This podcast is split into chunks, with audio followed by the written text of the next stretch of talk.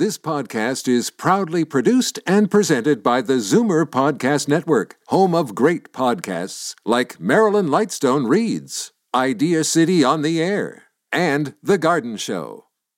You're listening to an exclusive podcast of The Conspiracy Show with Richard Syrett. Heard every Sunday night from 11 p.m. to 1 a.m. on Zoomer Radio, the new AM 740. You're listening to an exclusive podcast of The Conspiracy Show with Richard Syrett. Heard every Sunday night from 11 p.m. to 1 a.m. on Zoomer Radio, the new AM 740.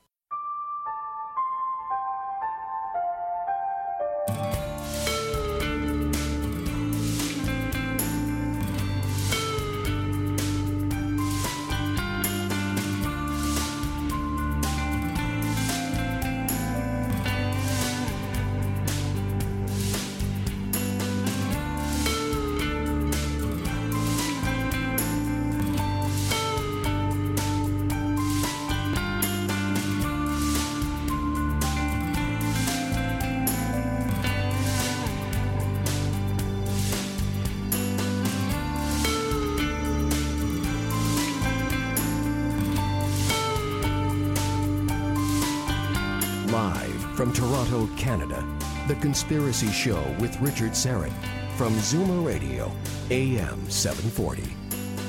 And welcome to the Audio Imaginarium. Come on in, weary traveler. Hang your cloak on a peg, grab a stool, and come gather around the fire. There are stories to be told, and you are among friends. A busy show as usual. Let's get to it. Our panel just ahead. Joel Skousen, publisher of World Affairs Brief, and Morgan Reynolds of nomoregames.net are standing by to talk about U.S. President's apparent backflip on immigration, a deal with the Democratic leadership that would appear to be a total capitulation, amnesty for dreamers, one that would not be tied to funding for a southern border wall. We'll get to that. Then we'll ponder an intriguing question. Are we living in a computer simulation? The Matrix, author Tim Beckley, who is an authority on UFOs and the paranormal going back to the 1960s, also an authority on the great science fiction writer Philip K. Dick, who was one of the first to posit this idea of a computer simulation. This was later picked up by philosophers like Nick Bostrom and even Elon Musk. We'll find out how likely is that, and is there any way to detect it if it is a possibility. Of course, we'll have our weekly remote viewing experiment, What's in the Box, and we'll do the big reveal just after the bottom of the hour. Towards the tail end of the hour, hour one that is, 2017 marks the 100th anniversary of a very special military installation, Wright-Patterson Air Force Base. That's right, 100 years ago it was founded, perhaps best known as the location where the Roswell UFO crash debris and perhaps alien bodies were taken. Author, researcher Don Schmitt will be here to talk about that. And in the second hour, open lines, of course, your first opportunity. I guess it's been a few weeks now.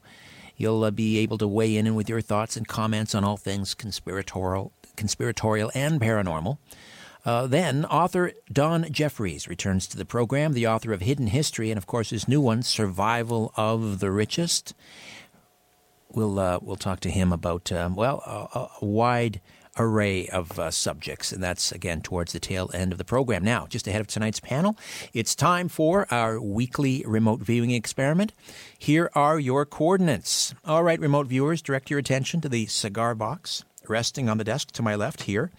In the Zoomerplex studio, that's 70 Jefferson Avenue in the Liberty Village neighborhood of Toronto, Ontario, Canada. Allow the size, the shape, color, and texture of the object to form in your mind, and you can tweet your answers to me at Richard Syrett, S-Y-R-E-T-T. Make sure to follow, and you must use the hashtag TCSRemote. And for the remote viewer or remote viewers who correctly identify what's in the box, some fabulous conspiracy merchandise will go your way. If you're a fan of the show, why not show it off and help support our work here at the same time by visiting the online merch store at theconspiracyshow.com. Theconspiracyshow.com. We have mugs, T-shirts, hoodies, phone cases, and more. Again, that's the online merch store at theconspiracyshow.com. Remember, you must tweet your answers to me at Richard Syrett and use the hashtag TCSRemote. Good luck.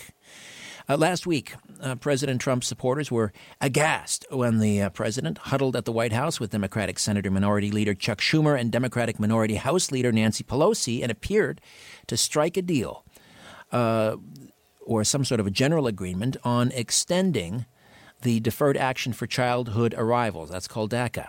American immigration policy reform that would allow some individuals who entered the country illegally as minors to receive a renewable 2-year period of deferred action from deportation and to be eligible to work for a permit. That would extend amnesty to the so-called Dreamers, the children of illegal immigrants, many of whom are now in their 30s. This deal, according to Pelosi and Schumer, is not tied to any funding for the southern border wall. Of course, that was the linchpin of Trump's presidential campaign. Here to discuss is Morgan Reynolds, professor emeritus at Texas A&M University, former director of the Criminal Justice Center at the National Center for Policy Analysis, headquartered in Dallas, Texas. And, of course, he is the founder of a terrific website. You can read all of his postings at nomoregames.net. Morgan Reynolds, welcome. Hey, thank you, Richard. Good to be with you again. Likewise, my friend. Joel Skousen is the publisher and editor of The World Affairs Brief, a weekly news analysis service, a political scientist by training and speaks multiple foreign languages, which he uses in assessing information here and abroad. And, of course, the website is worldaffairsbrief.com. Joel, thank you. How do people subscribe to your newsletter? Well, they can go to the World Affairs Brief website and press on the big red button, but before they do so, I encourage them to email me at editor@worldaffairsbrief.com for a free sample issue. All right. To you first, Morgan, is what we're hearing true? Is this a total capitulation from President Trump in terms of immigration? He seems to be – he's not calling it amnesty. He's insisting these people will have to pay back taxes. But he's no longer talking about, you know, deporting 11 million people. And some are suggesting that he's willing to make a deal with the Democrats. And it may mean that he doesn't get – it's not tied to getting a commitment for funding for the wall. Your thoughts? Yeah, lots of supporters of Trump who are in the media have – called it a massive collapse, a betrayal of his base of the first magnitude. But I can't quite agree with that yet. It's certainly a way weaker a position that he's talking about than his campaign speech in Arizona at the end of August 2016, which sounds like it was written by Steve Bannon. There will be no amnesty. Our message to the world will be this. You cannot obtain legal status or become a citizen of the United States by illegally entering our country, and so on and so forth. And, of course, he had a 10-point plan, which included blocking all funding for sanctuary cities. The number one was, of course, the wall. And now it seems that's on unsteady ground as well. However, this thing is going to play out over the next 6 months at least. And he got his Attorney General, Jeff Sessions, to rescind the executive order from Obama that created DACA to wind it down over the next 6 months. So it's in play. It's up in the air. It's a messy political and legal situation. Now, the reason, one more point, Jeff Sessions came out on September 5 because the Texas Attorney General said, we're going to go ahead with this suit to get rid of DACA, and they already got the courts to get rid of the DAPA for parental thing. So they were under a deadline, and Jeff Sessions met that deadline. So the Texas attorney, and he's allied with 25 other states, backed off. And I think he should have just plowed on, filed these suits. And now you've got Neil Gorsuch as the fifth vote that would be supportive to overturn this whole thing. Meanwhile, California's filed suit to keep DACA. Joel Skousen, is this a capitulation, or is this more Trump maneuvering and deal-making? No, I think it is a complete capitulation. Not in terms of political maneuvers, it was a real disaster to set it off for 6 months, and then you allow the media to lobby Congress with every sob story of victimhood and how special these people are till it becomes almost politically impossible for the most Republicans, except for the Liberty Caucus, to vote against the problem. And they're already preparing legislation, which includes giving the parents or bringing them in to legal status as well. So it's not just the 800,000 DACA, but also the parents are going to get in on this legislation. What they're angling for of course, is complete immigration reform and a package that will provide a path to citizenship for not only these people, but their parents and many other illegals as well. Now, look, this was an illegal executive order. You cannot change law with an executive order. Obama did so, and the courts agreed this is illegal. And so it's important that Trump should have stood up and declared it illegal and rescinded it immediately. But by postponing it for 6 months, then he gives this terrible pressure on Congress. And, you have all the Democrats are going to go vote for to make it legal through legislation, and then all of the liberal Republicans are going to join in on board, and so I think it is a sellout. Worse yet, though, he calls up Nancy Pelosi after this meeting. And by the way, you postpone the debt limit now and the supposed wall till December 23rd, and nobody's going to effectively shut down, do a partial, correct shutdown of government, and that's the way to do it, is a partial one where you don't inconvenience people, but you take care. You shut down the unnecessary, unconstitutional parts of government, but not the parts that important to people. But you're not going to do that on December 23rd. No, it won't happen then. Morgan, will his base? I mean, they've been willing to forgive just about anything, but this one seems to be core, certainly to his campaign and kind of a non-negotiable with many of his supporters. Will his base forgive him this one if it is a capitulation? Yeah, it's surprising how patient they've been. I abandoned Trump after his reinforcement of our military effort in Afghanistan. But I agree with Joel here that it's not smart politically, but they don't have the reputation of being the stupid party for nothing. It's the Democrats, their bottom line, of course, is the more immigrants that are 70%, 80% bigger government and pro Democrat, the better for us. And the Republicans are always intimidated morally, it seems. They're just not confident in that. And that's, Trump supposedly, I mean, he seems so emotional in terms of changing positions. Okay, we got miniskirts in Afghanistan that supposedly swung them. You've got all kinds of absurd, it's about the children. Well, I can't be seen to be anti-child. So it's just so easy to beat up the Republicans. That's why we've got a $20 trillion debt disaster everywhere. It's exactly. Just going down. Joel, will his base forgive him this one? Well, they don't have any other place to go. But he's not going to get reelected if he lasts that long. I can guarantee you that. His base is down to 35%. At best, it's going to be a pretty solid wall because there's no place to go, but you can't get reelected with 35%. Morgan Reynolds, nomoregames.net, the latest blog entry. What can we look forward to? Yeah, I'm working on it. All right, my friend. Well, let's just direct people there. There's an archive there with some terrific articles. nomoregames.net and Joel Skousen, World Affairs Brief. Once again, how do we subscribe? People can go to worldaffairsbrief.com and click on the red subscribe button or get a free sample issue by emailing me at editor@worldaffairsbrief.com. This week's issue is a major update on the 9/11 investigation. Terrific job. All right, Morgan, Joel, thank you both. You're welcome. Thank you, Richard. Tim Beckley, an authority on the great sci-fi author Philip K. Dick, is standing by to discuss synchronicity and living in a computer-simulated reality. Stay with us. Exploring theories, uncovering facts, and offering a different view of the universe. This is The Conspiracy Show with Richard Syrett on Zoomer Radio. To speak with Richard live, call 416-360-0740 or toll free at 1-866-740-4740. You're listening to an exclusive podcast of The Conspiracy Show with Richard Syrett. Heard every Sunday night from 11 p.m. to 1 a.m. on Zoomer Radio, the new AM 740.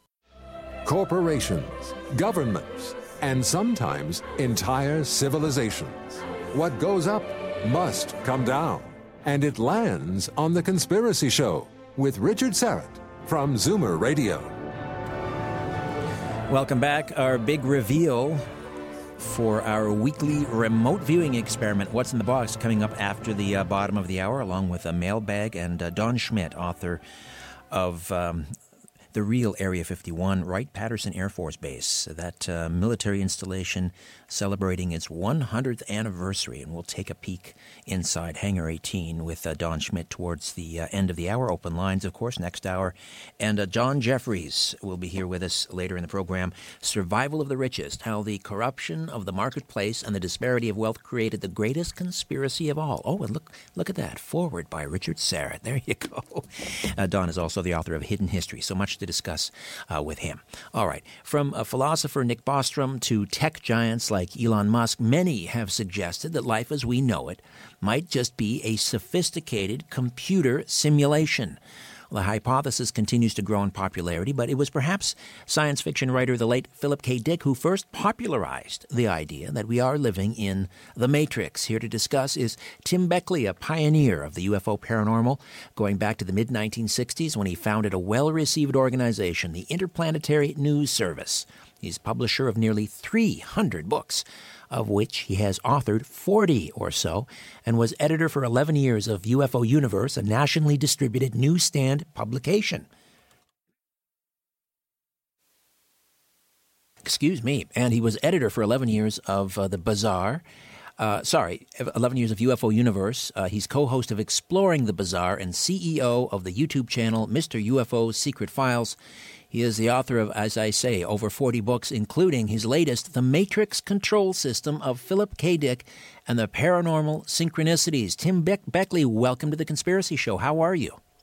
Well, you know, I've been doing this for so long, I've turned into one of them. I swear. It's been a long road, you know, 50 years now I've been involved in this. I got started back when I had my first sighting around 1957, and I started collecting old reports from people in my area in New Jersey and writing letters to the editor of the local newspapers, trying to get all the information that I could.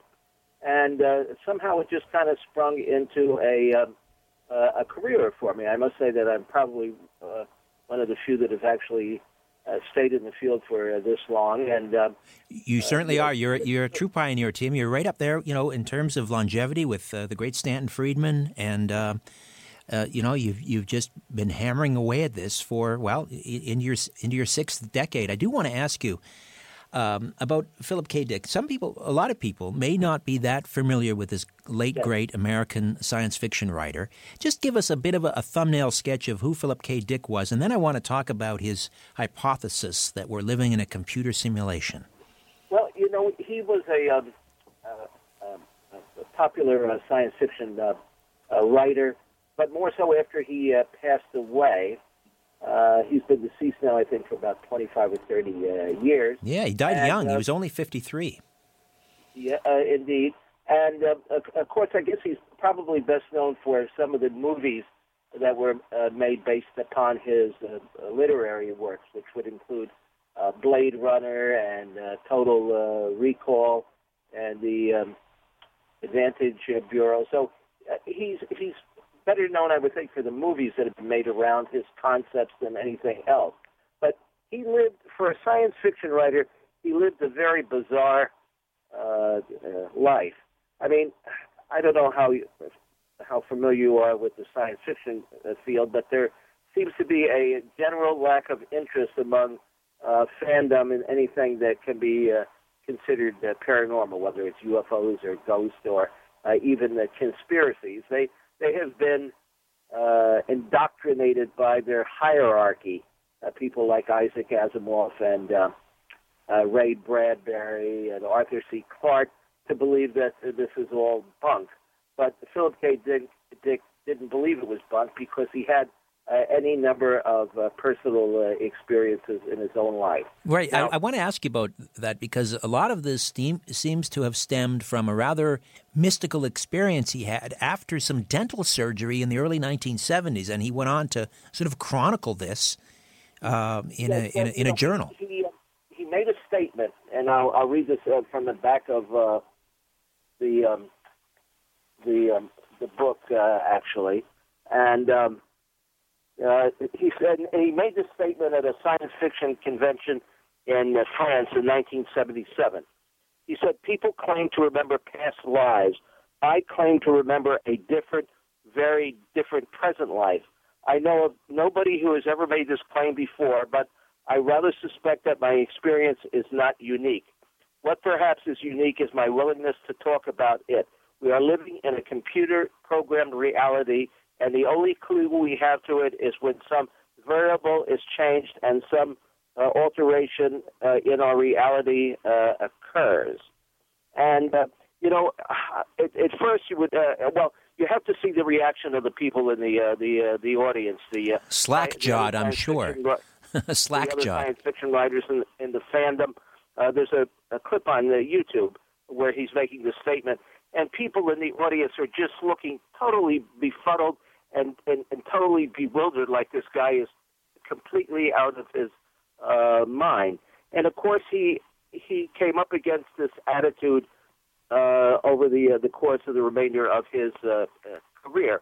Now, basically, what he believed is that history is not constant; that there could be any number of realities going on at the same time, and it's possible to be living in more than one existence.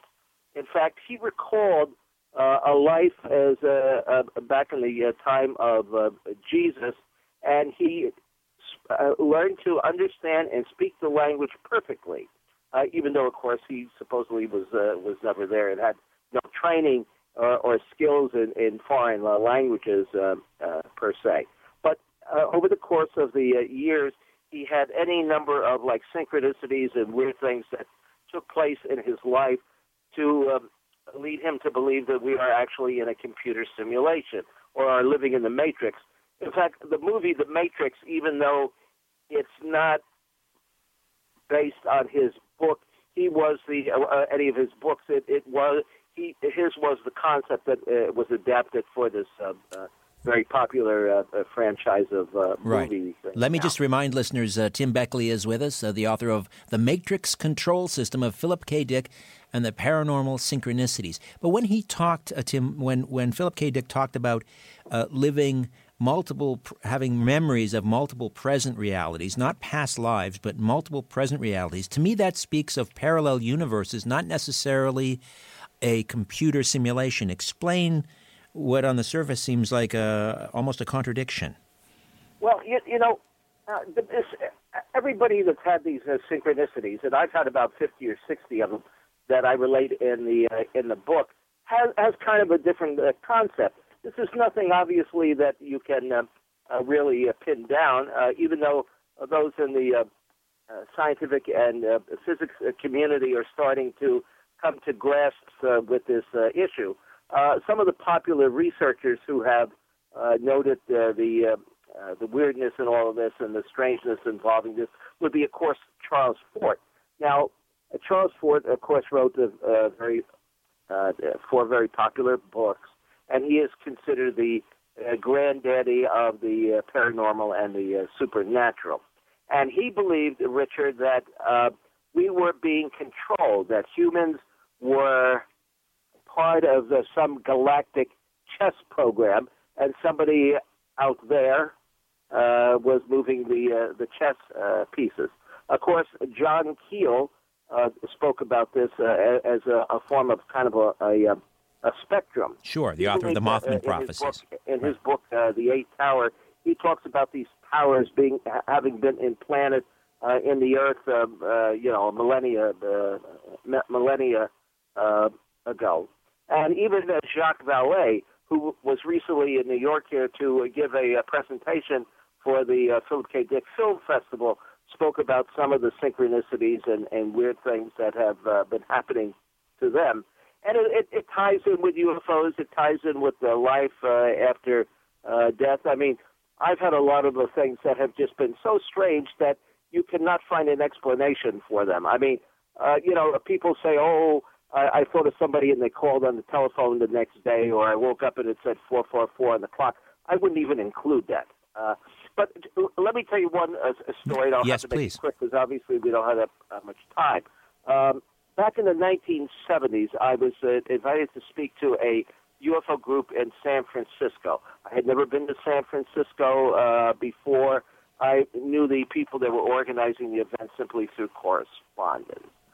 My talk was on a Saturday night, and I was due to leave, I think at a rather late flight, maybe 4 or 5 o'clock on Sunday. So we had some time to kill, and we decided to have brunch. And so we picked a restaurant at random. None of us had ever been in there before. I repeat, I had not been in San Francisco either. During the course of our chit-chat, I happened to mention that there was at least one gentleman I should have called on the telephone because he used to lecture for our group, the New York School of Occult Arts and Sciences. He was a very well-known medium and psychic and writer by the name of Alan Vaughan. In fact, he edited for a number of years a very slick magazine called Psychic. This was in the days of publishing, empire when publishing and magazines were still going big. Well, do you know that 5 minutes later, Alan Vaughan came walking through the front door of this restaurant? Hmm. He had never been in the restaurant before either. Here's a town, a city of almost 1 million people. What are your chances of running into somebody that you're discussing? I mean, we're not even talking to say, hey, you run into somebody on the street that you knew. That's happened to me many times. But we were just discussing this individual, and he pops through the door, walking his dog. So he sits down. We have a little laugh over this, and I said, Alan, by the way, what are you working on these days? Because he was putting out a number of paperbacks in those days. And he said, well, I'm working on a book on synchronicities and coincidence. I guess I'll have to include this. And indeed, it is included in the book. Well, aside from synchronicities, and that's sort of a universal thing, for those that are paying attention, you can start to chronicle the synchronicities. People say that, but I disagree with it. I mean, people have told me, you've got to be on the lookout for it. No, these are so strange and so weird, you don't have to be on the lookout for it. No, what I'm saying is some people, they happen and they're blind to them, but they're staring us in the face. But I'm saying that the synchronicities, they do occur. They're happening to all of us. But some people just, they're not paying attention is what I'm saying. But do you believe that there are other ways that we will be able someday, whether it's quantum computing or something, to be able to detect either a parallel universe or a simulated reality? Well, I'm a journalist. I'm not a physicist or a scientist. I leave that to other people to comprehend or to kind of map this out. All I know is that I can study the case histories, and some of them were by some very remarkable people. There was an individual by the name of Dr. John C. Lilly, who had many different degrees. In fact, he was the inventor of the flotation tag, if you remember. That's right. In the 70s, it was very popular. There was a book called Altered States that was based on his work, I believe. Yes, I believe it was, right.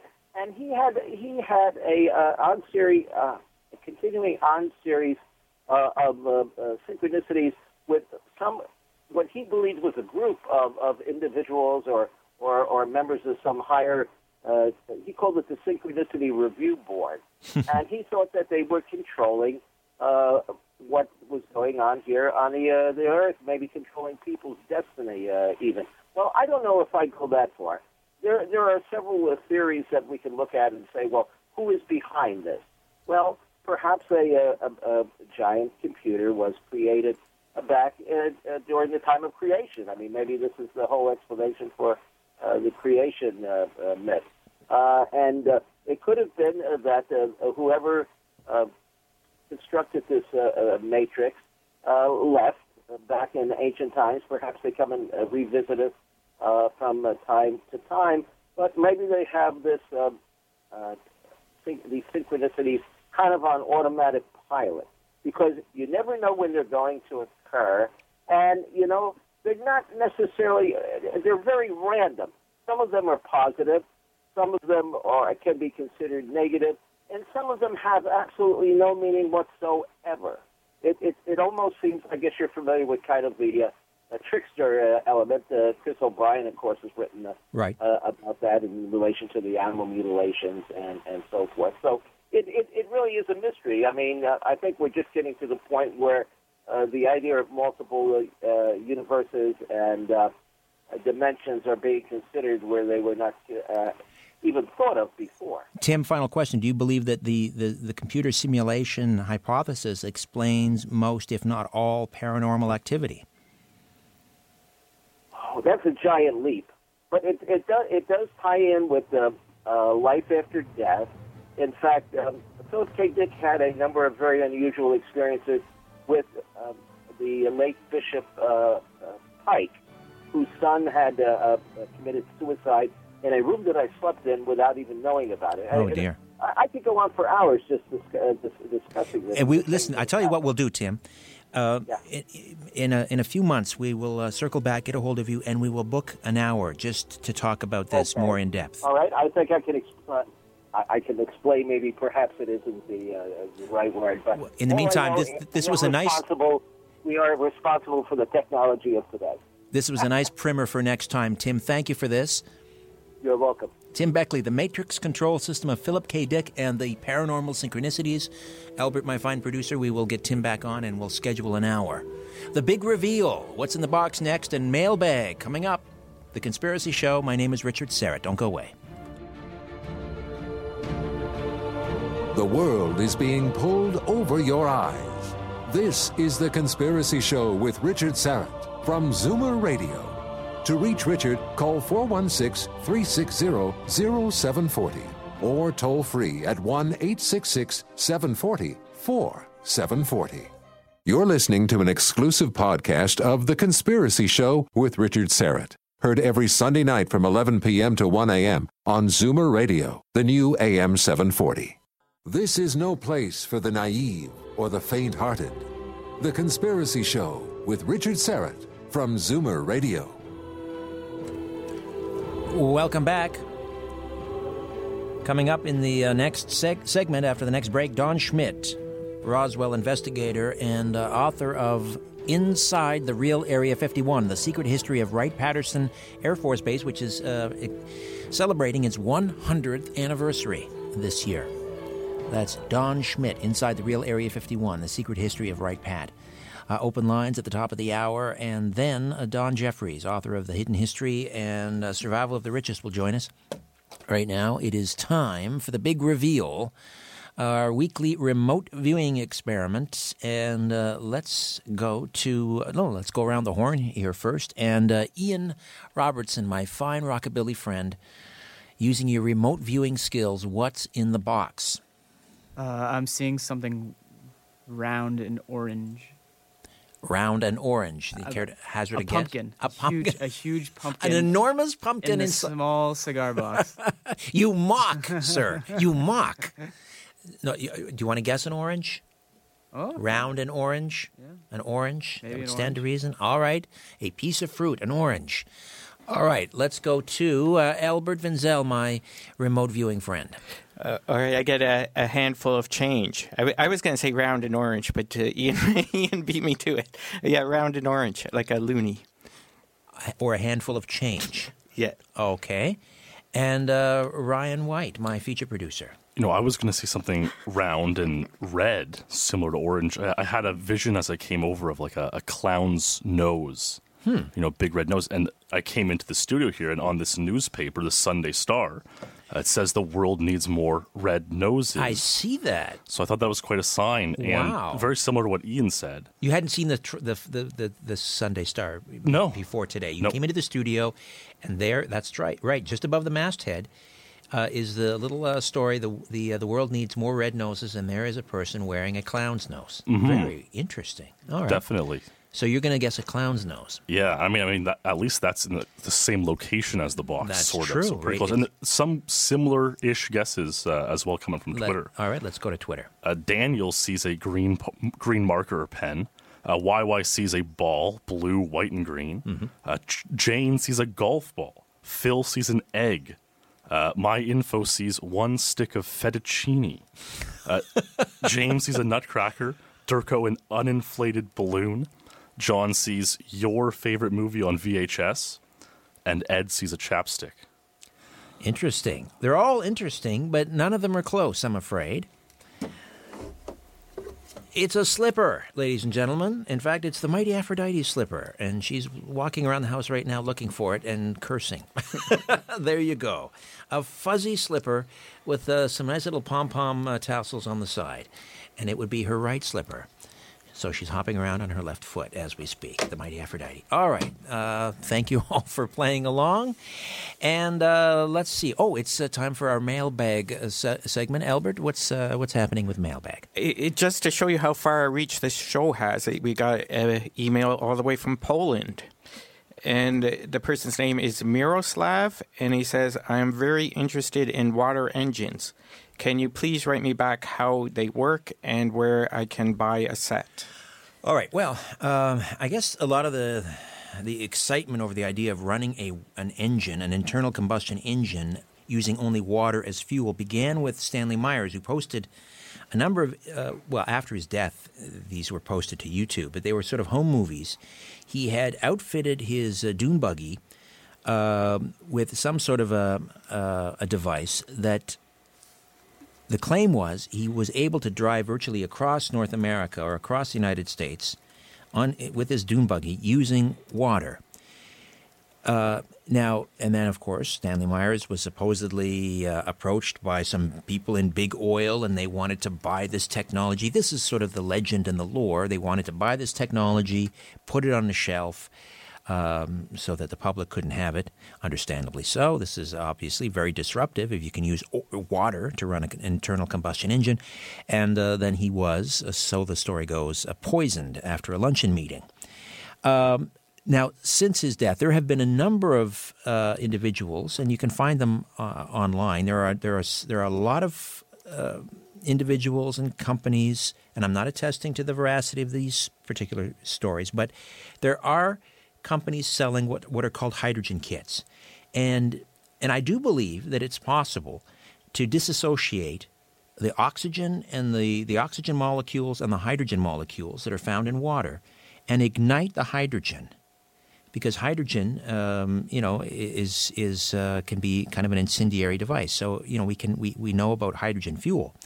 But what's happening is the hydrogen, when you can also achieve this through electrolysis, and so you have kind of a bubbler you have a water reservoir and a bubbler, and you have your electrodes in there with some sort of a silver plate. You separate the oxygen and the hydrogen molecules, and then the hydrogen is pumped into the intake valve on your carburetor and is ignited. You're not burning the hydrogen per se, I don't believe. You're igniting the hydrogen, which then ignites the unburned fumes from your gasoline, because the thermal efficiency in an internal combustion engine, I mean, it's abysmal. Even, in 2017, I think it's around 25%, maybe 30% thermal efficiency. In other words, most of the gas is unburned. It's wasted in emissions. It's wasted in heat from your engine. Very inefficient. But if you can ignite the hydrogen and then use that to ignite the unburned fuel, you can dramatically increase the thermal efficiency, maybe by another 20 or 30%. That's significant. Saves wear and tear on the engine, fewer oil changes, much better gas mileage, the car burns cleaner.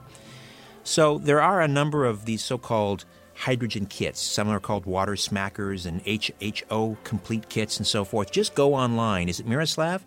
Go online. There's a lot of them. And you'll have to do some research, because you'll have to decide whether these companies are on the up and up. But there are a lot of people who have open sourced this material, and you can build your own kit. Good luck with that. Let me know how you make out. All right, when we come back, Don Schmitt, the 100th anniversary of Wright-Patterson Air Force Base, when the Conspiracy Show returns. Stay with us.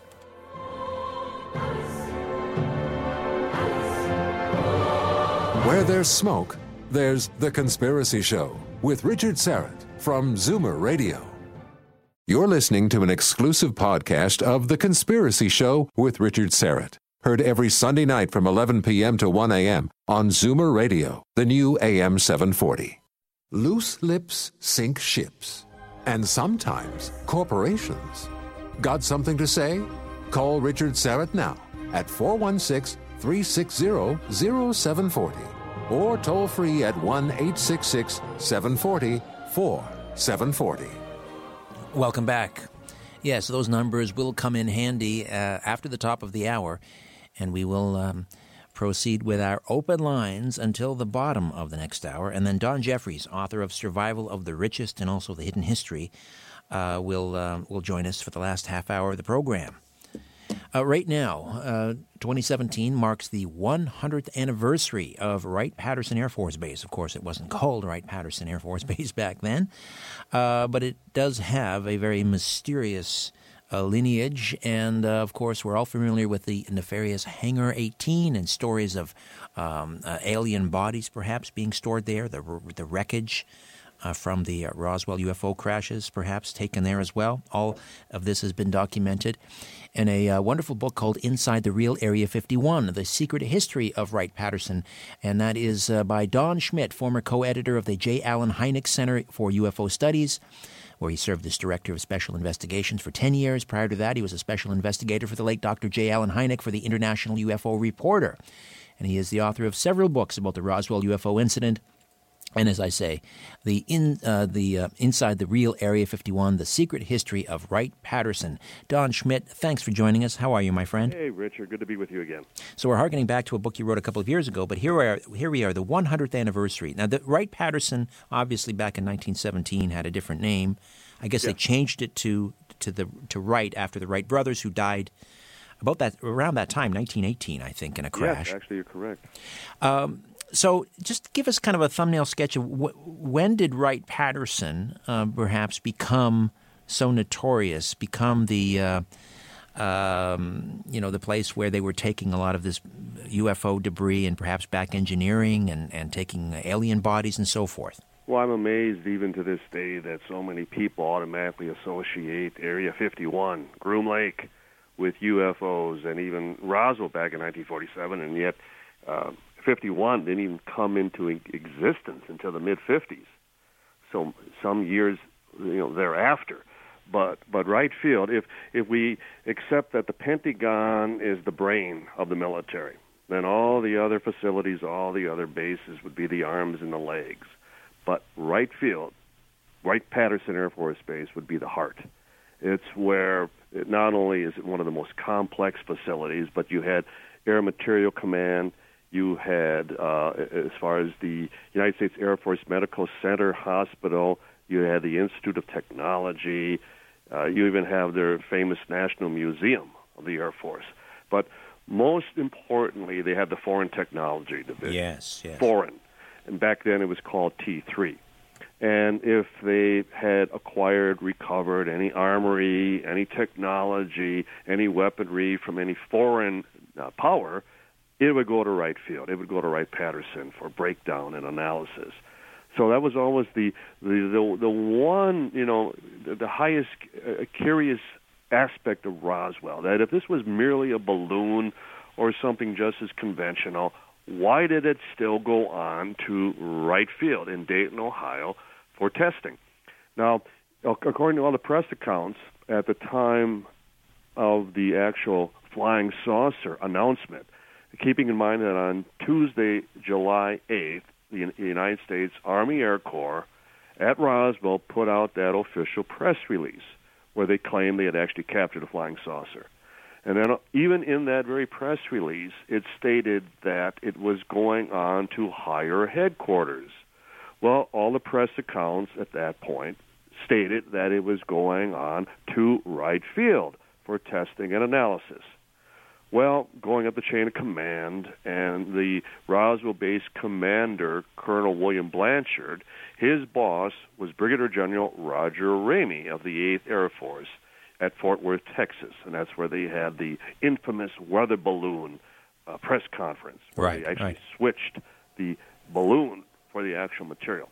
Well, Ramey would announce he was canceling the resumption of the flight. You know, it's just a balloon, no need to have it tested, you know, end of story. Well, the FBI Bureau in Dallas at 6:17 that evening, and I know that because we have a copy of the very telex, they refuted that claim. They stated that based on their phone conversations with Wright Field, the balloon was not true, was not correct. So then, as we describe throughout our book on Wright-Patterson, we have the people on the receiving end, such as General Arthur Exon and Colonel Robert Friend, and then the multitude of witnesses through the years who have described not only the wreckage arriving at Foreign Technology, T3, but also the remains, the bodies. And we go through all of those accounts. And now you mentioned the famous Hangar 18. Well, there was no Hangar 18. There still isn't. Ah. There is a Building 18, often referred to as the Pink Building. But it was connected by a tunnel, by a vault, to Hangar 23. So from all of our witnesses from Wright-Patterson Air Force Base, it was actually Hangar 23 that the remains from Roswell were taken, and then through that underground vault, taken to Building 18, and from there, Foreign Technology, just down from there. And 23 has long been sealed shut. It's had been a new concrete slab floor, so it has been sealed forever as far as any connection to Building 18. But it's just interesting that the building became Hangar 18. Yes. And it became part of that urban myth. Right, a little misdirection there. Little misdirection, correct. What's interesting, too, Richard, is that you can take a tour at times at Wright-Pat, and as they pass through that area, they'll point to those hangars and say, and this is where we keep the pickled aliens, or we keep the aliens on ice. So they have fun with it as well. Inside the Real Area 51, the secret history of Wright-Patterson. Don Schmitt is with us. And there is that story, it may be apocryphal, that came from Jackie Gleason's wife. I don't know that Jackie Gleason ever spoke about it publicly, that his golfing buddy, President Richard Nixon, took him to see alien bodies on ice. Now, he lived in Florida. Yes. Jackie Gleason lived in Florida, but were those alien bodies at Wright-Pat, or were they? No. It was at a facility in Florida, not far from Fort Lauderdale. In fact, we had actually talked to a number of witnesses who described some of the wreckage being taken to Florida for some of the initial testing. What's especially interesting about Gleason is that when he died, It was discovered that he had over 700 UFO books. Yes, he was crazy about it. And and what sparked that interest way beyond just a hobby, and he would become an associate with Dr. Hynek at the Center for UFO Studies, and I'll never forget Gleason was a big friend to a drummer, Buddy Rich. Ah, that's right. Yes. And on one occasion, Buddy Rich and Johnny Carson were doing the David Susskind show in Chicago, and Carson off camera would ask him, "Now, why are you in Chicago?" And Carson would remark, or Rich would remark, "I'm here to also visit with my good friend Allen Hynek." And Carson immediately responded, "That's one man who will never be on the Tonight Show." Ah, interesting. Which, as it turns out, was the case. But you see how these are all connected. So that's why I accept that there may indeed be some credence to the Jackie Gleason story, and for the fact that his good friend Buddy Rich was also very much interested in the subject. Right. So is Wright-Patterson Air Force Base, in your estimation, still sort of where the back engineering is going on, or have they moved that around? From all accounts, and it was a retired colonel at Wright-Pat who said that, "Don, you have to realize we're in the heart of a city here.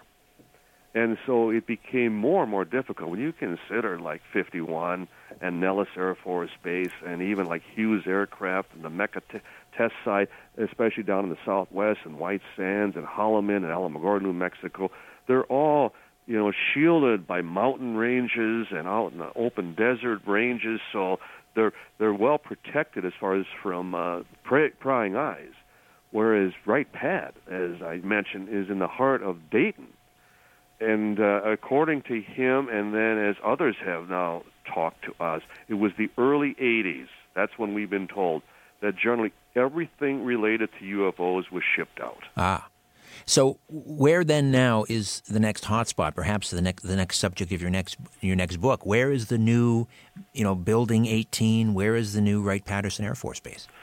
Colonel George Weinbrenner was head of FTD, post-Project Blue Book, in the early 70s. And that's when Hynek was still associated with a project where his job title was Consultant on Controversial Aerial Phenomenon. Well, what else would that be? Mm-hmm. And when we tracked down Weinbrenner to verify that, you know, he just played, you know, ignorant that he actually behaved as though he had never heard of Hynek. And we knew that wasn't he was trying too hard. When he was Hynek's boss. Well, when he passed away in San Antonio in the early 2000s, he had left word for his good friend Robert Emmenegger. And Emmenegger, who had written the book UFOs Past, Present, and Future, and he was a famous documentary producer. In fact, he was hired in the early 70s to actually produce a documentary for the Air Force on UFOs. And who would he meet with? But George Weinbrenner at Foreign Technology.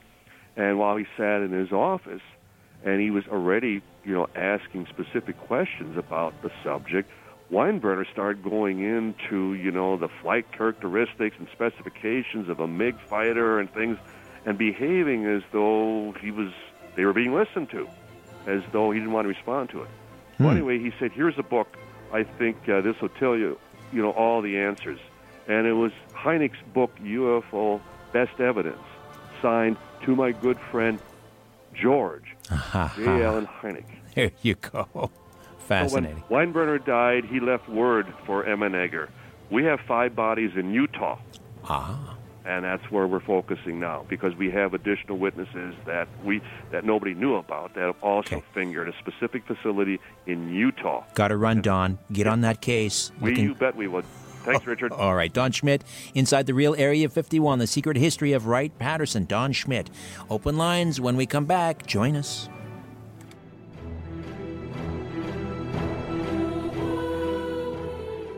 You're listening to an exclusive podcast of The Conspiracy Show with Richard Syrett.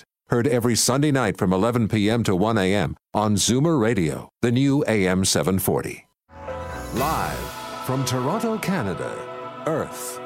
The Conspiracy Show with Richard Syrett on Zoomer Radio. Hey, thanks for inviting me into your home, long-haul truck, RV, camper, taxi, your parents' basement, your loft, that greasy spoon just off the interstate, and your cabin in the woods.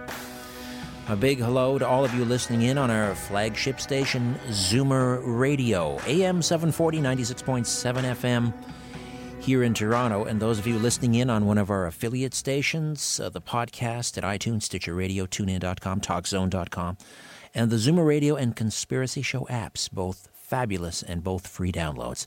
Those of you watching the live YouTube stream, and those of you joining us in the YouTube live chat. However, and wherever you're listening, I bid thee the warmest of welcomes, and I thank you for your fine company. Incidentally, we've set a modest goal of 10,000 subscribers for the YouTube channel, the Conspiracy Show with Richard Syrett. Check it out, and please hit the red sub button. Open lines now until the bottom of the hour. Here are the phone lines, which are now open and available to you in the Greater Toronto Area, 416-360-0740, 416-360-0740. 0740, and toll free from just about anywhere, 1-866-740-4740, 1-866-740-4740. before 7:40. Now until the bottom of the hour, all things conspiratorial and paranormal. And just a reminder, a programming note that coming up after the bottom of the hour, our good friend Don Jeffries, author of Hidden History. Remember that? That came out a couple of years ago, and then the second edition, which came out last year with a foreword by former Nixon aide and Trump confidant Roger Stone. His latest is Survival of the Richest, How the Corruption of the Marketplace and the Disparity of Wealth Created the Greatest Conspiracy of All. So no doubt we'll delve into both of those works when Don Jeffries joins us at the bottom of the next hour. And while we're waiting for the phone lines to fill up, and Ian Robertson is working diligently on the other side of the glass screening those calls, let me just check in with Albert. What's coming up on the show next week, Albert? Okay. Next week, our half-hour guest is Will Hart on Ancient Aliens, UFOs. That's at 12:30. Right, at 12:30. We have Freud and Thal. George Freund and Nelson Thal for a panel. For the panel. Dr. John Hall on TIs, and a colleague of Tim Beckley's. His name is also Tim Swartz, another Tim, and he will talk about Nikola Tesla. All right. Now, you mentioned Dr. John Hall. The reason we're having him back on, he was part of our remember the big special we did on targeted individuals. Have you guys been hearing about what's going on in Cuba and how a lot of U.S. embassy staff are being targeted in their residences? And coming up with some sort of a mystery illness. Have you been hearing about this, Albert? I read the article you sent me, yeah. Right. So I don't know what the number is now, how many of these embassy staff members. It's almost as if they are being targeted. When you read the description of it, it sounds all the world like some sort of a directed energy weapon. And now this is being reported in the mainstream news, and of course they have no clue what could be causing this. I mean, we know. But some of the embassy staff are they talk about, walking into their, let's say, into their apartment, and then all of a sudden they're hit by this wave of, they feel this wave of energy, and they have, afterwards they experience headaches and memory loss. They have difficulty recalling certain words. To me, it sounds all the world like some sort of directed energy weapon. I mean, we know the technology exists. We've seen the patents online.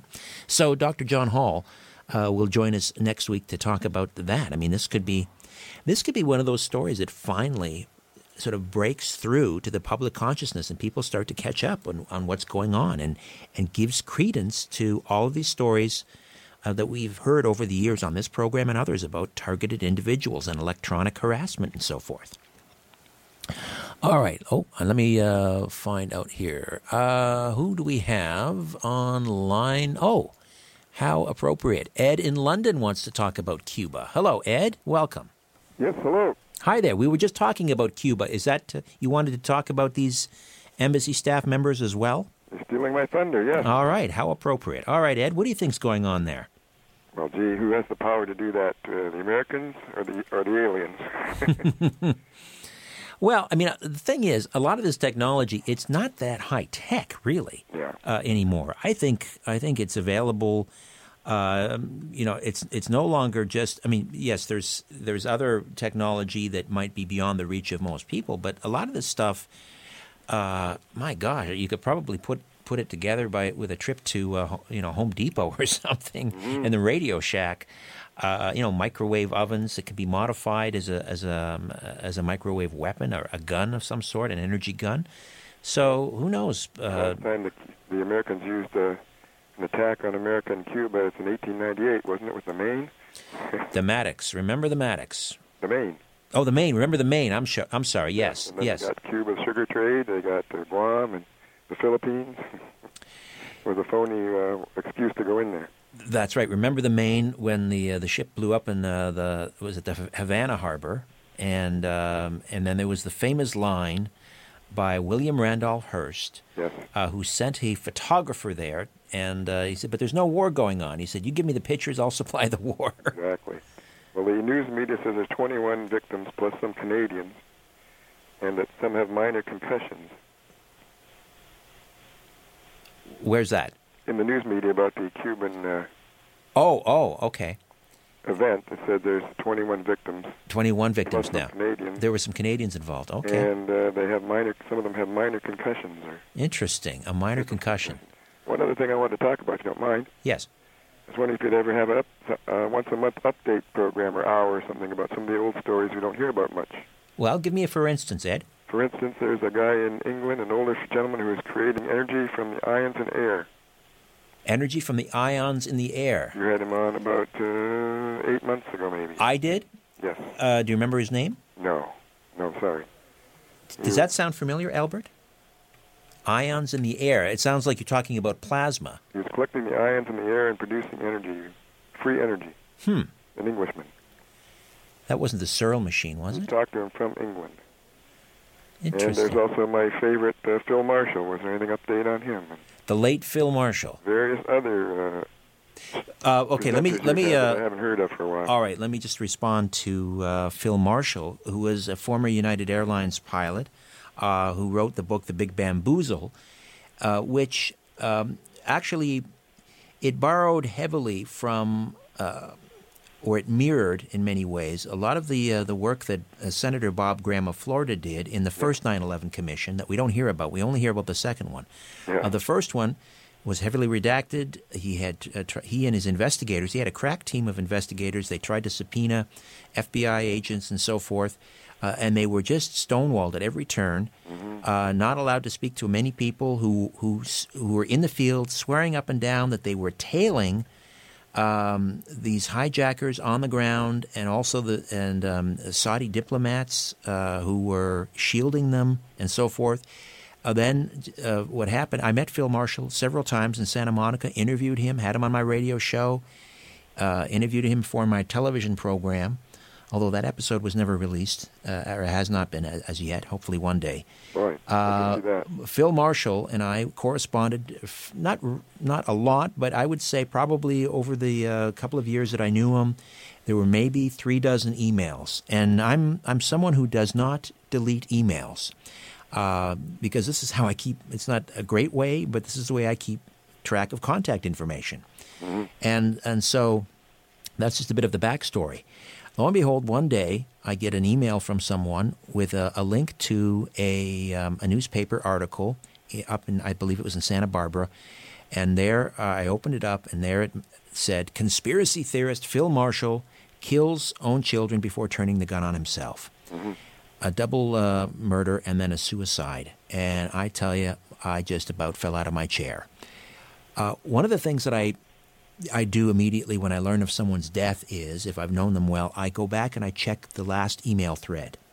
I don't know why I do that. I feel like, well, what did we talk about the last time, and when did we talk? I went into my email, and there was no record of any correspondence with Phil Marshall. Oh, yeah. Gone. All of them. All 3 dozen. I don't know how that happened. I've heard about theories that Phil Marshall, neighbors have said that they saw a suspicious car outside the house before. He was found with a gun in his right hand, but he was left-handed, and all these little different discrepancies. I don't know. I can tell you, Phil Marshall, to me, I can't say that I knew him that well. He seemed like an incredibly level-headed, he seemed like he was an affable person, a likable person. He seemed genuine, kind. Never in a million years would I guess, that he would do something like that. The argument is that if you want to discredit somebody, there's no better way than to turn them into a murderer, and then they kill themselves and they can't obviously defend themselves. Is that what happened to Phil Marshall? I don't know. But if you read The Big Bamboozle, I think he came closer to most sort of tying that whole thing together. Yes, courageous guy, I think. Well, yes. I mean, obviously now his whole legacy is tainted. Excuse me, by the allegations that he he killed his own children, which is just unspeakable. And his dog, and before turning the gun on himself. I don't know if there's anyone who's still on that case. I was contacted by some sort of independent researchers, investigators. I think they were trying to put a documentary together. I think I had him on the show several years ago. But I'll look back and see if I can find anything for an update on Phil Marshall. And this other gentleman that you mentioned, it doesn't ring a bell, but I'll look into it. All right. Ed, thank you so much for that. It's a good idea to have an update show every once in a while. I agree with you. I appreciate it. Thanks for checking in, Ed. Thanks for talking to me. Likewise. All right. Do we have time for one more, Ian, before the break? No. He's waving me off. So we will we'll check in with Rob in Mississauga, who wants to talk about a Roswell spaceship. And Scott. No, well, we may get to Scott. We may not. We'll see if we have time. Back with more of The Conspiracy Show. Open line. Stay with us. Big Brother is listening, and so are you. To The Conspiracy Show with Richard Syrett from Zoomer Radio. To speak with Richard, call 416-360-0740 or toll free 1-866-740-4740. You're listening to an exclusive podcast of The Conspiracy Show with Richard Syrett. Heard every Sunday night from 11 p.m. to 1 a.m. on Zoomer Radio, the new AM 740. Peering into the shadows where the truth often hides. You're listening to The Conspiracy Show with Richard Syrett from Zoomer Radio. Welcome back. Open lines now until the bottom of the hour. And I'll tell you what, we'll also throw open questions from those in our YouTube live chat. Those of you who, they're so faithful, so loyal, they join us every week when we're doing the YouTube stream, and give them an opportunity to participate, and they can submit their questions on the live chat. Don Jeffries coming up at just after the bottom of the hour. Survival of the richest: how the corruption of the marketplace and the disparity of wealth created the greatest conspiracy of all. And of course, he also penned another very impressive tome documenting the hidden history of the United States. He's a longtime JFK researcher, and we will talk to Don Jeffries at length coming up at the bottom of the hour. Just a note again for next week. Dr. John Hall will be with us. We'll talk about what's going on in Cuba, all these cases. One of our callers from London said it's now up to 21. These are embassy staff, employees, and so forth in Cuba who seem to be the victims of some sort of directed energy weapon. The mainstream media is not sure what to make of the story, but it does seem to – it sounds familiar for those of us familiar with the whole targeted individual phenomenon. John Hall will he's an expert in this field. He'll talk to us about that next week. Nelson Thal, media scientist, and George Freund from Conspiracy Cafe on our panel will also well, lots going on next week, but I will give you a heads up. In the second hour, the top beginning of the second hour, I will make a big announcement for the Conspiracy Show program. So make sure you're staying tuned for that. All right, let's head out to Mississauga and welcome Rob to the Conspiracy Show. Rob, good morning. Thank you. How you doing, buddy? I'm well. How are you? I'm fine, thanks. So when I hear talk about Roswell, yeah, you know, we always hear about witnesses and then witnesses being threatened and recanting their stories and et cetera, et cetera. But if we reason it out, right, I mean, there was a small ship recovered. It wasn't like as if it was some galaxy-class starship that could travel millions and billions of miles. So if it was a small ship, then maybe it was like a shuttle. So if it was a shuttle and there was some huge starship orbiting the Earth, cloaked or whatever, right, I mean, why didn't it come and retrieve it? So I'm really skeptical about it. Like, it doesn't make really any logical sense. Well, you should be skeptical, Rob. I mean, I'm skeptical. But I just such a small little ship that fed on a right, tiny little transport. Well, it appears there may have been two discs, not one. We often hear of one, but there one crash. But there it appears there were two debris sites, two crashes.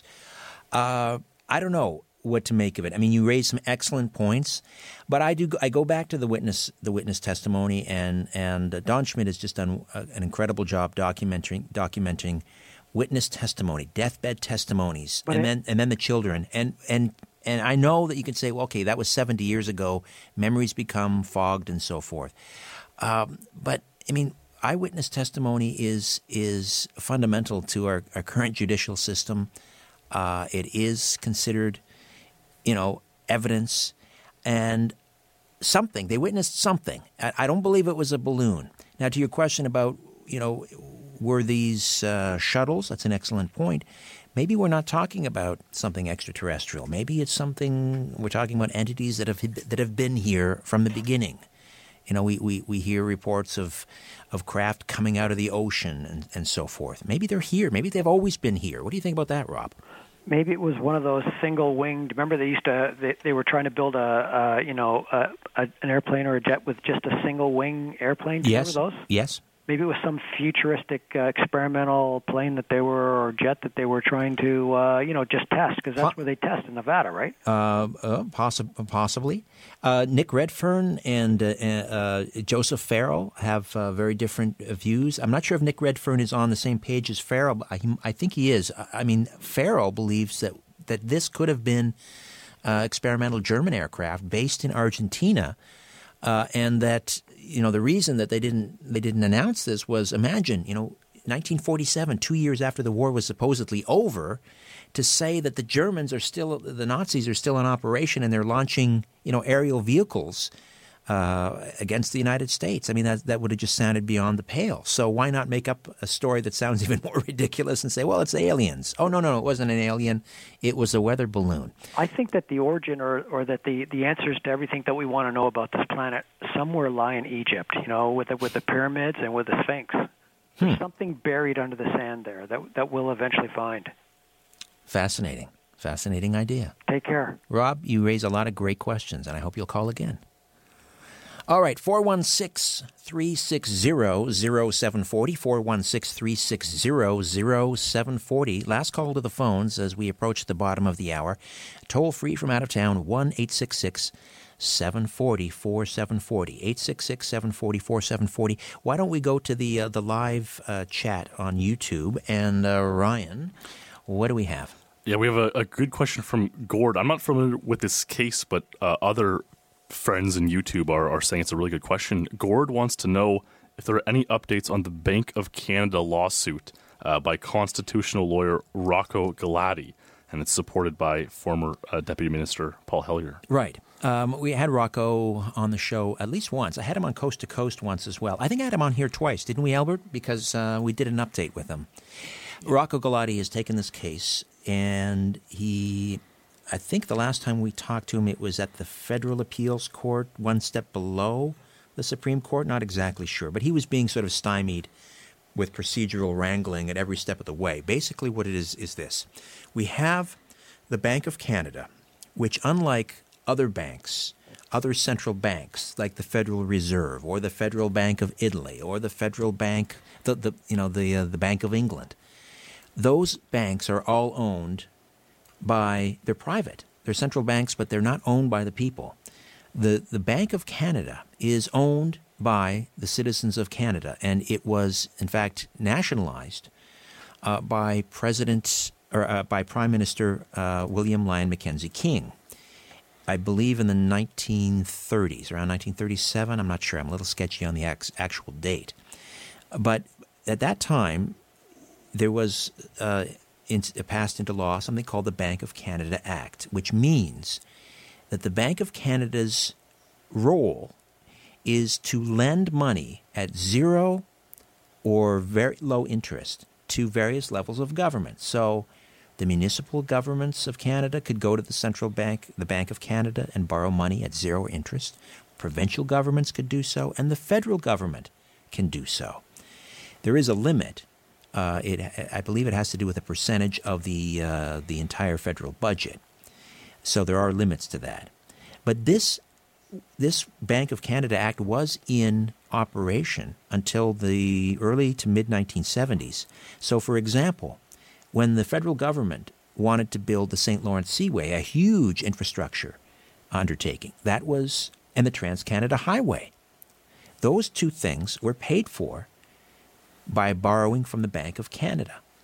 When we started to create the social safety net in Canada,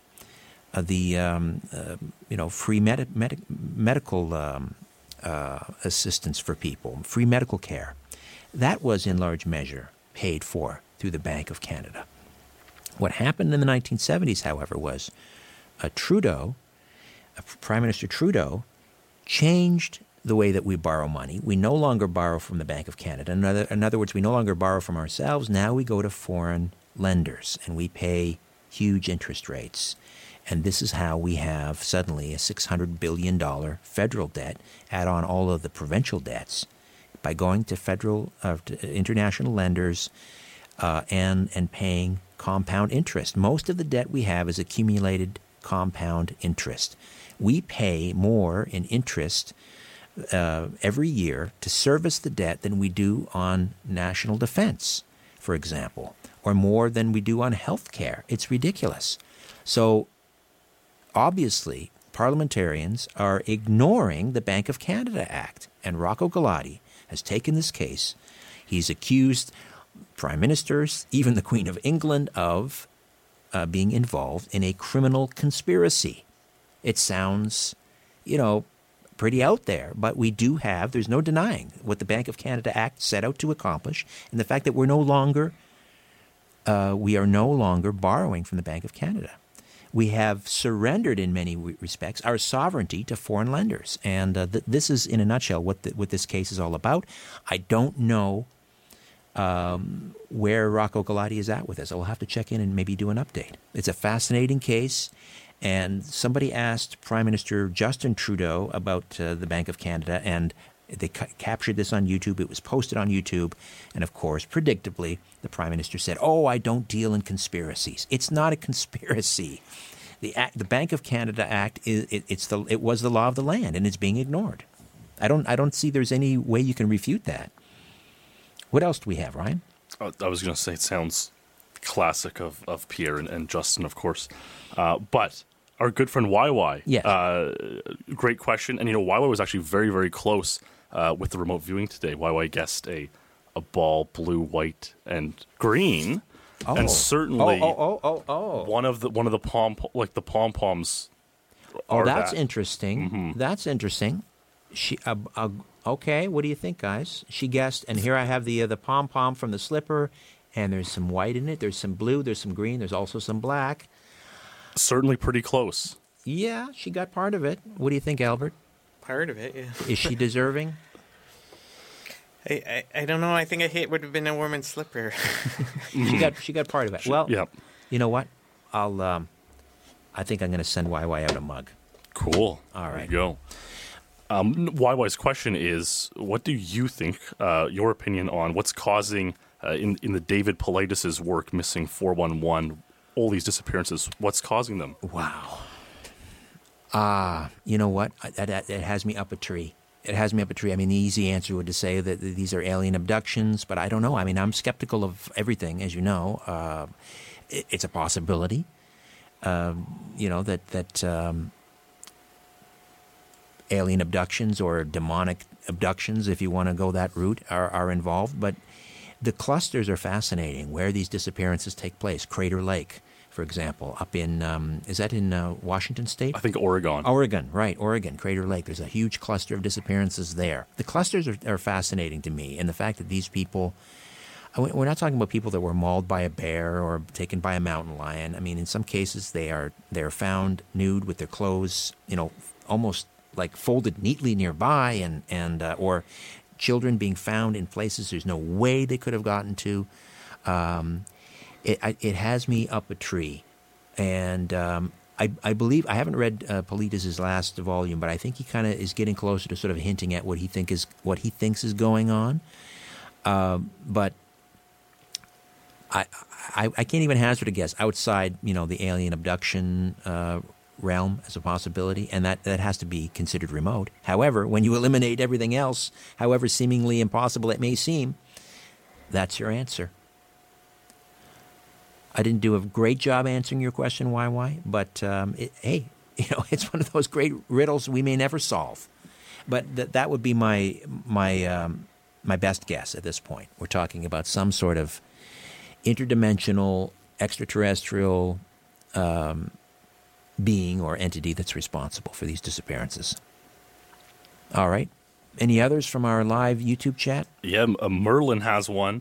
Merlin wants to know if you know anything about this new scientific theory called the grand solar minimum, where growing food is going to become a real problem in the next few years. The grand solar minimum. No, I'm not familiar with that term.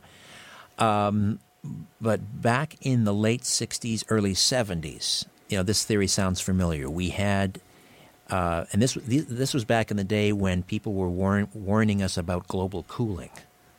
So before that, and then after that, we had the great oil crash, peak oil. So every few years, these theories about, you know, humanity's demise comes down the pipe. And back in the late 60s, there was a whole book about how we were not going to be able to produce enough food, and this was going to cause, you know, a huge crash in population. And these things never happen. The fact is, we are becoming so incredibly efficient and at producing more and more food. And I know that GMOs are problematic for many people, and agricultural practices, factory farms, and so forth. There are some problems with it, no question. But I mean, we can feed the world many times over. It's not a food production problem. It's a food distribution problem. It's a political issue. It's not a resource issue. And so on the surface, I would have to dismiss that as a possibility.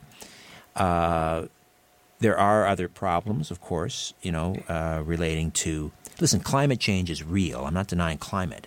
The question is who is responsible for it. But there will be, you know – and the Earth is cooling, I believe. That's the short term is that the Earth will actually cool. And there will be zones that are currently temperate zones where we may not be able to produce. Just as a micro here in up in Thornhill where I live, and many of us in southern Ontario who have gardens. You know, I'm just starting now to harvest tomatoes. It was such a horrible year with all the precipitation and no sunshine and cool weather. It was a horrible growing season. So, you know, we'll continue to see that. Comer is the name of the organization suing the Bank of Canada. Comer. All right. Yeah. Thank you. If they Google that, then a press release should come up. Yeah. Comer versus Bank of Canada. Excellent. Good work, Albert. Let's see if we can get Rocco Galati back on to discuss that. Just quickly, what's going to happen with the world's population? It'll probably peak at around 12, 15 billion, and then it's going to start to stabilize and then decline, actually. I'm not concerned about overpopulation, and I'm not concerned about a lack of food. Don Jeffries, my guest, on the other side. Survival of the Richest and Hidden History. Stay with us. PIN numbers, passcodes, social insurance numbers. If they make you wonder how private they are, here's two more numbers. 416-360-0740. Or toll free at 1-866-740-4740. You're listening to an exclusive podcast of The Conspiracy Show with Richard Syrett. Heard every Sunday night from 11 p.m. to 1 a.m. on Zoomer Radio, the new AM 740. Fasten your seatbelt and put your tray in the upright position. You're about to leave everything you know behind on The Conspiracy Show with Richard Syrett from Zoomer Radio. All right, welcome back. Don Jeffries has been researching the JFK assassination since the mid-1970s. His first published book, the acclaimed 2007 novel The Unreals, has been compared to Alice in Wonderland and The Wizard of Oz. Then Hidden History, his first nonfiction book, the revised edition from 2016 with a foreword by Roger Stone. And his latest is Survival of the Richest, How the Corruption of the Marketplace and the Disparity of Wealth Created the Greatest Conspiracy of All. Don Jeffries, how are you, my friend? Welcome back. Hi, thanks. How are you? Great. How's the book doing, by the way, Survival of the Richest? It's gotten a lot of critical praise. It needs more sales. The Amazon rankings, it was doing great. Hopefully it'll pick up again once I do more interviews, but it's everybody that's has acclaimed it. I mean, has reviewed it so far has said nothing but good things about it. Excellent. Well, we're going to get you back on Coast to Coast as well, real soon, and hopefully we'll draw some more attention to this fine book. I want to ask you let's look at a snapshot of what's going on right now in terms of the U.S. economy, and I noted the second quarter GDP's up to about 3%. I think the jobless rate fell something like 14,000 last week. I mean, I don't know. Is it getting better? I'm hearing sort of mixed reports. Obviously, you know, the Hurricane Irma and things is going to set things back. But what's your gut feeling about the momentum in the economy? Well, certainly the Trump administration, like previous administrations, will always paint the rosiest picture possible. So the unemployment, the jobless figures that you mentioned are the same statistics that he very correctly identified as bogus during his campaign because, as you know, they only count those people who are presently receiving unemployment benefits. So when the unemployment rate goes down, it actually probably means more people out of work because people just their unemployment benefits have run out. You know, we still have 94 million adult Americans out of work, as far as I know. The H-1B visa program was not ended back in April when it could have been. That would have helped a lot. Who knows what's going on with immigration? Trump is sending mixed signals there if DACA happens, and who knows how many more people get amnesty. Again, you're going to have that many more people in the country to compete for scarcity of jobs. So I don't hold that much hope for the economy. I so far I've been very disappointed in Trump. Something has to be done. A lot has to be done. But, I mean, you know, we can get into deeper things about how no one's even talking about the banking system. We have to have an honest money system. And Trump actually talked about auditing the Fed. I don't hear him talking about that now. So there's, and obviously the way we continue our foreign misadventures, that's why it's so disappointing. We're supposed to put America first, and we're definitely not doing that. America first doesn't involve a saber-rattling with North Korea and bombing Syria and so forth. It seems on the surface that the globalists are winning, that maybe, you know, he surrounded himself with a lot of CFR types and Wall Street types and globalists. Some of his supporters were saying, well, it's the old adage, you keep your friends close and your enemies closer. But it seems to me like the globalists have his ear and they're winning. Yeah, well, I've never seen anything like this. The most remarkable thing ever, as far as I can determine, unless you count maybe Bannon and maybe General Flynn, both of whom are gone. Flynn never even had a chance. Everyone in the Trump administration that has any power or influence didn't support him during his campaign, and many were never Trumpers. He's got, Nikki Haley is the UN ambassador, who is a very strident never Trumper. And she's, over there, beating the drums for war, like all the neocons are. And I just don't understand. This is really unprecedented. Every other administration at least had going back to Kennedy with the Irish Mafia and Jimmy Carter's Georgia Mafia. Ronald Reagan even had Pat Buchanan in the White House for a while as a speechwriter. I don't see any of that with Trump. I mean, where's Roger Stone? He probably should have been chief of staff. Why wasn't Judge Napolitano the nominee for the Supreme Court? Where's Dinesh D'Souza, Paul Craig Roberts? There are lots of great people out there on the right who could be in there having Trump's ear, who actually support it. Pat Buchanan would be wonderful to be in there. Yes. That's why so many people are disappointed, because I don't understand the idea that he's somehow powerless to appoint who he wants. I really don't get that. And he hasn't even tried to get any outsiders in, as far as I know. Yes, he seems to have effectively isolated himself.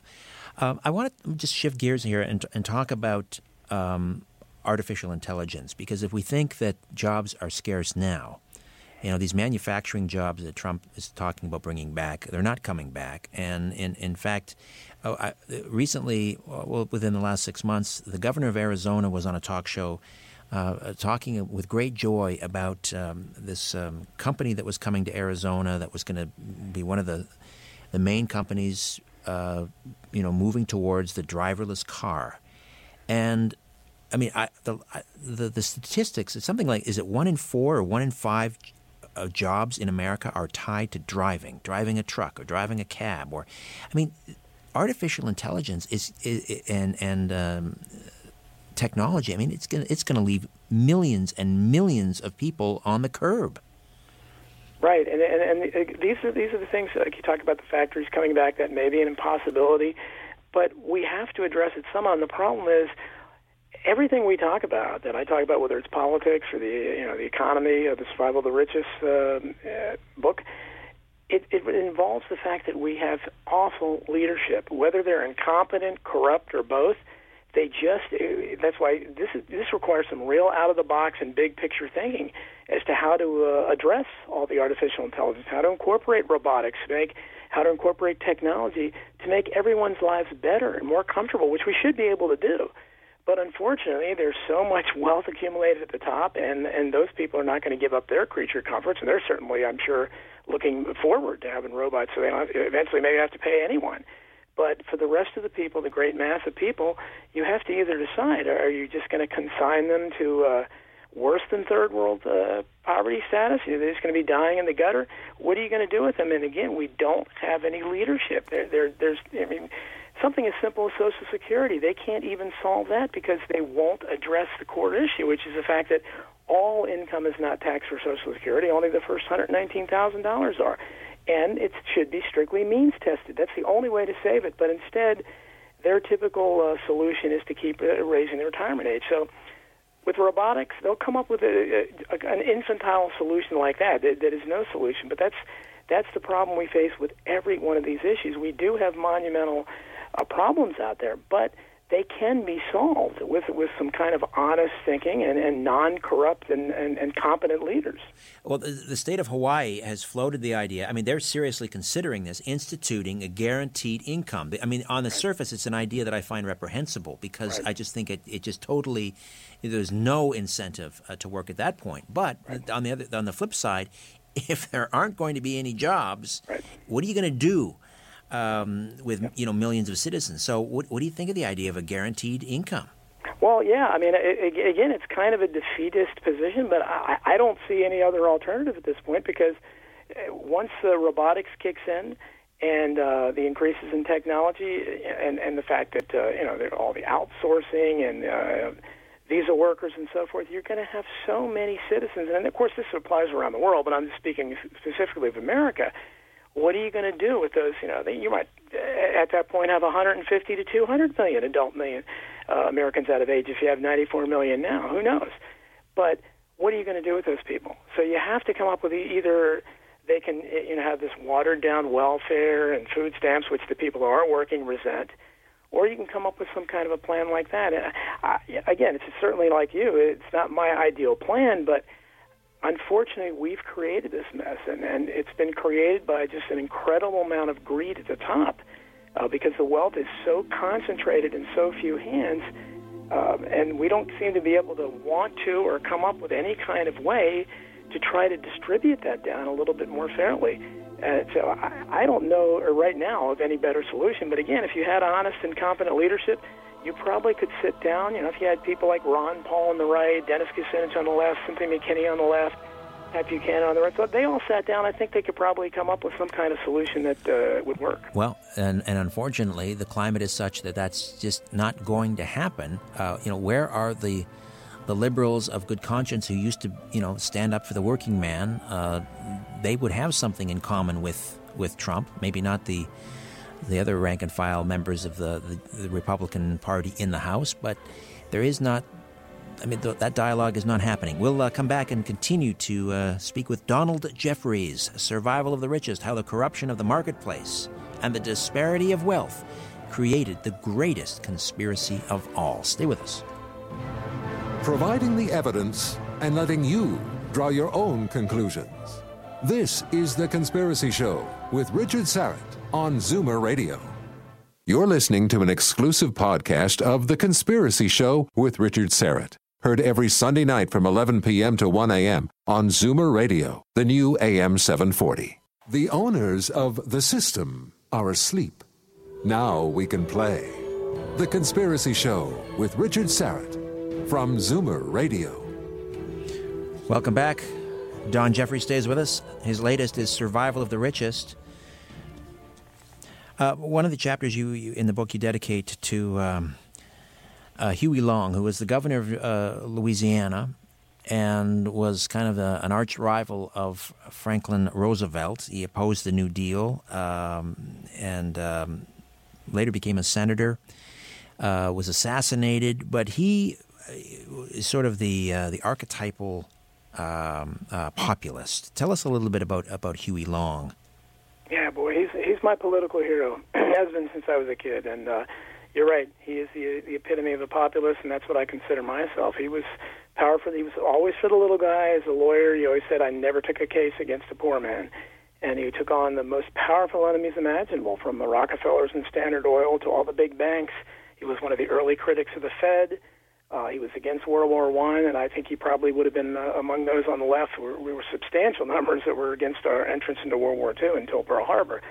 I think that if he had lived, there's no telling what would have happened, because I think he could easily have become president, and I think that's why he was assassinated. But people don't realize what an impact he had on national policy. He really, one of the few good things that came out of FDR's New Deal was the National Labor Relations Act of 1938.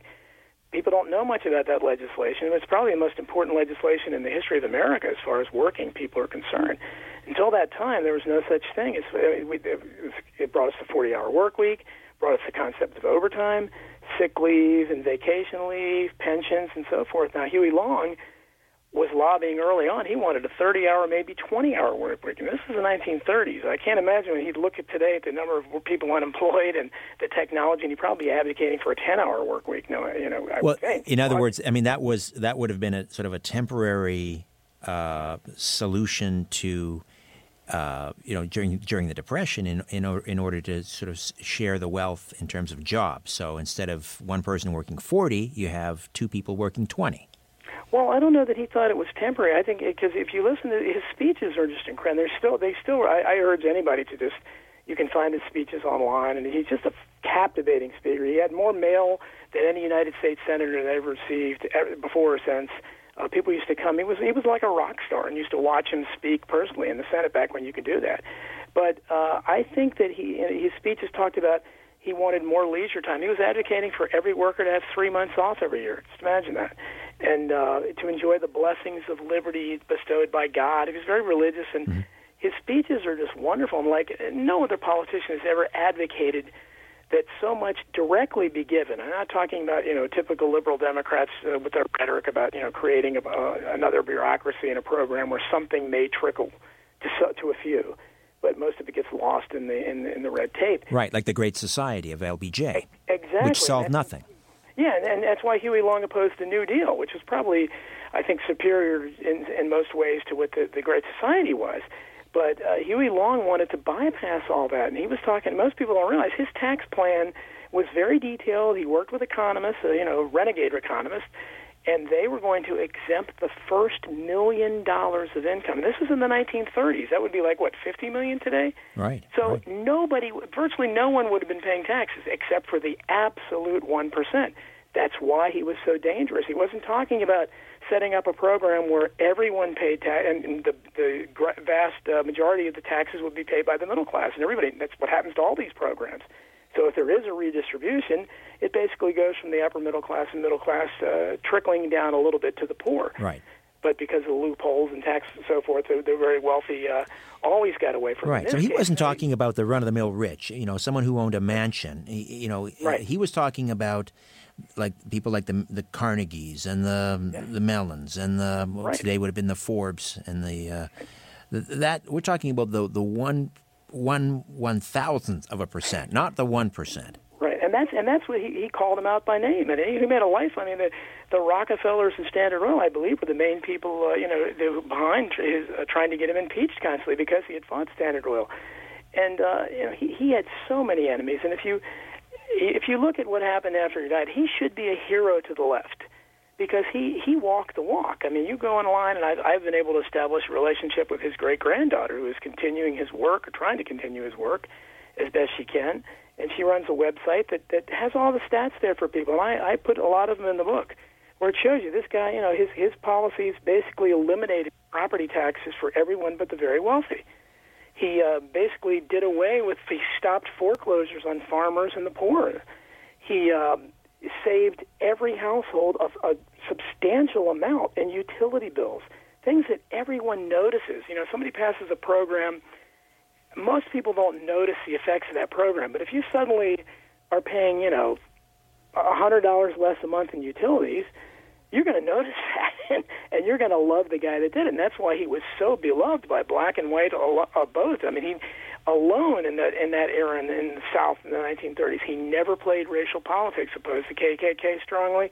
That's why he was so dangerous. He would have been anathema to today's left, because he would not have played identity politics, and he would have done what I try to do, and when I talk about this stuff, is to focus on class and not race, sex, gender, religion, all that, because that just serves to divide people. And the very wealthy love to have people do it. They love that kind of fractionalization because that distracts people from the core problem, which is the people at the top have taken pretty much everything.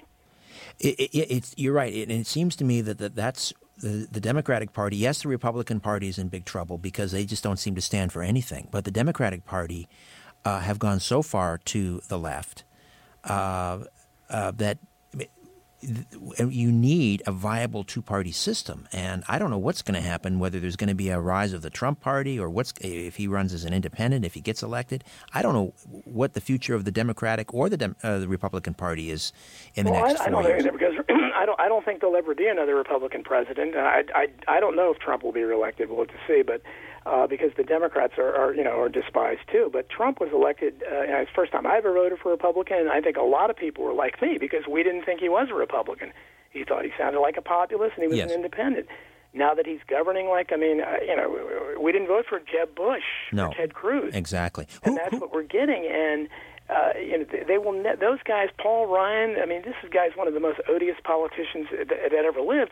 He wouldn't get, 30% of the vote if he ran. He's completely delusional. The problem is, on the left, when you say they drifted far left, well, they have on social and cultural issues, most of them. But in terms of civil liberties, they are most of them seem to oppose the First Amendment. I mean, they just want to get people fired for 100%. Things they say, and it's awful. There are no civil libertarians there. All they care about is identity politics, and they offend a huge amount of people who will never ever come around to transgender bathrooms and that kind of stuff. And but that's what they focus on, and that's fine if they want to make that an issue, but they stress that, and you don't see any peace Democrats beyond the Dennis Kuciniches and Cynthia McKinney, who are no longer welcome in the halls of Congress. The ones that are left there that keep getting elected, they're all pro-war Democrats, and that's why Trump's only good press he's had since he's been in office is when he bombed Syria, he bombed Afghanistan. Isn't that interesting? It's so telling, isn't it? Suddenly acting presidential, I say. Yes, isn't that interesting? So, are there any Huey Longs out there in the reeds that you're aware of that may be considering, maybe they could run as an independent? Well, Cynthia McKinney has a lot of Huey Long in her. And she ran for the Green Party president. I voted for her in 2008, but she didn't get very many votes. Dennis Kucinich ran for president once. I think he has a lot of, they called him a populist mayor of Cleveland back when he got his start. He has a lot of populism in him, but neither one of them are in Congress anymore.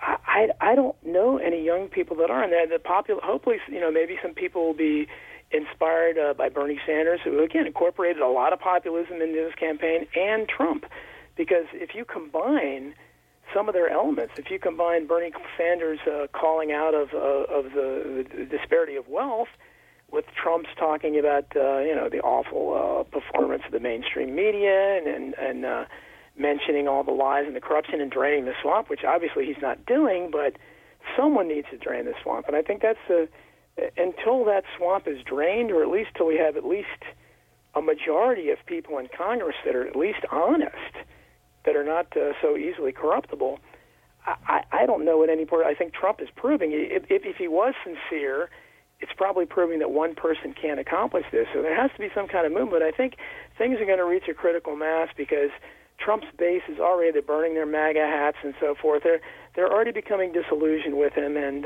Bernie Sanders, a lot of his people were disillusioned with the way he collapsed and just supported Hillary Clinton when there was such obvious voting fraud there and they stole the nomination from him. So people are not going to be satisfied. I don't think in 4 years, I think you'll have the lowest voter turnout on record if you see Paul Ryan running against Kamala Harris, the latest new star, who again has a history of insider type corruption. And she set up an awful immigrant program out there in California where she gave basically a free pass to immigrant criminals, and here we have our prisons full of American citizens who aren't getting free passes.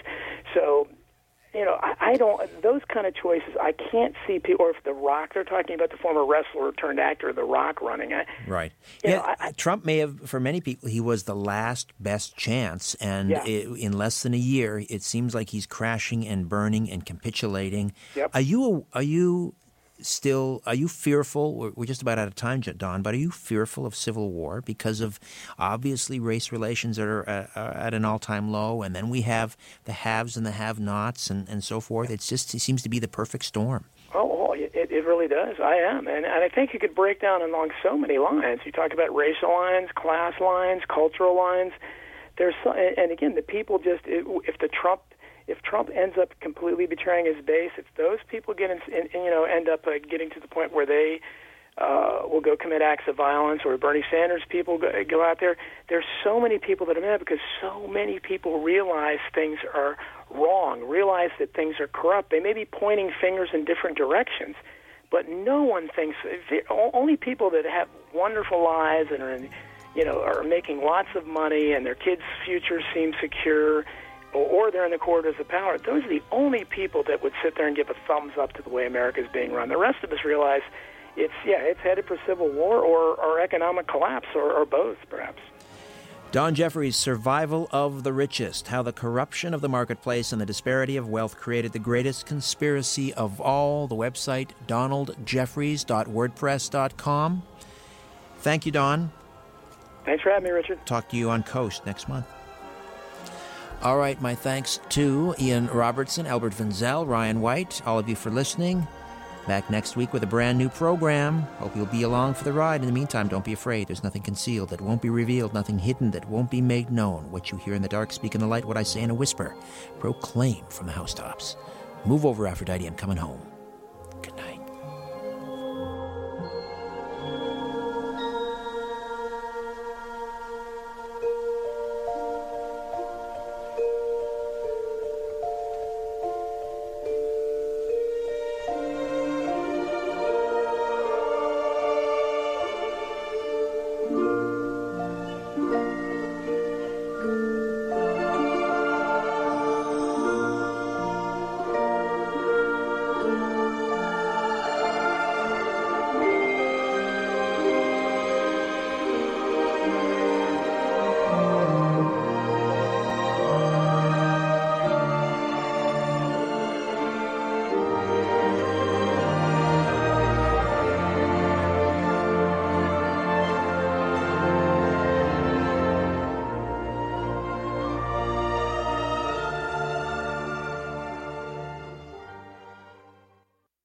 This podcast is proudly produced and presented by the Zoomer Podcast Network, home of great podcasts like Marilyn Lightstone Reads, Idea City on the Air, and The Garden Show.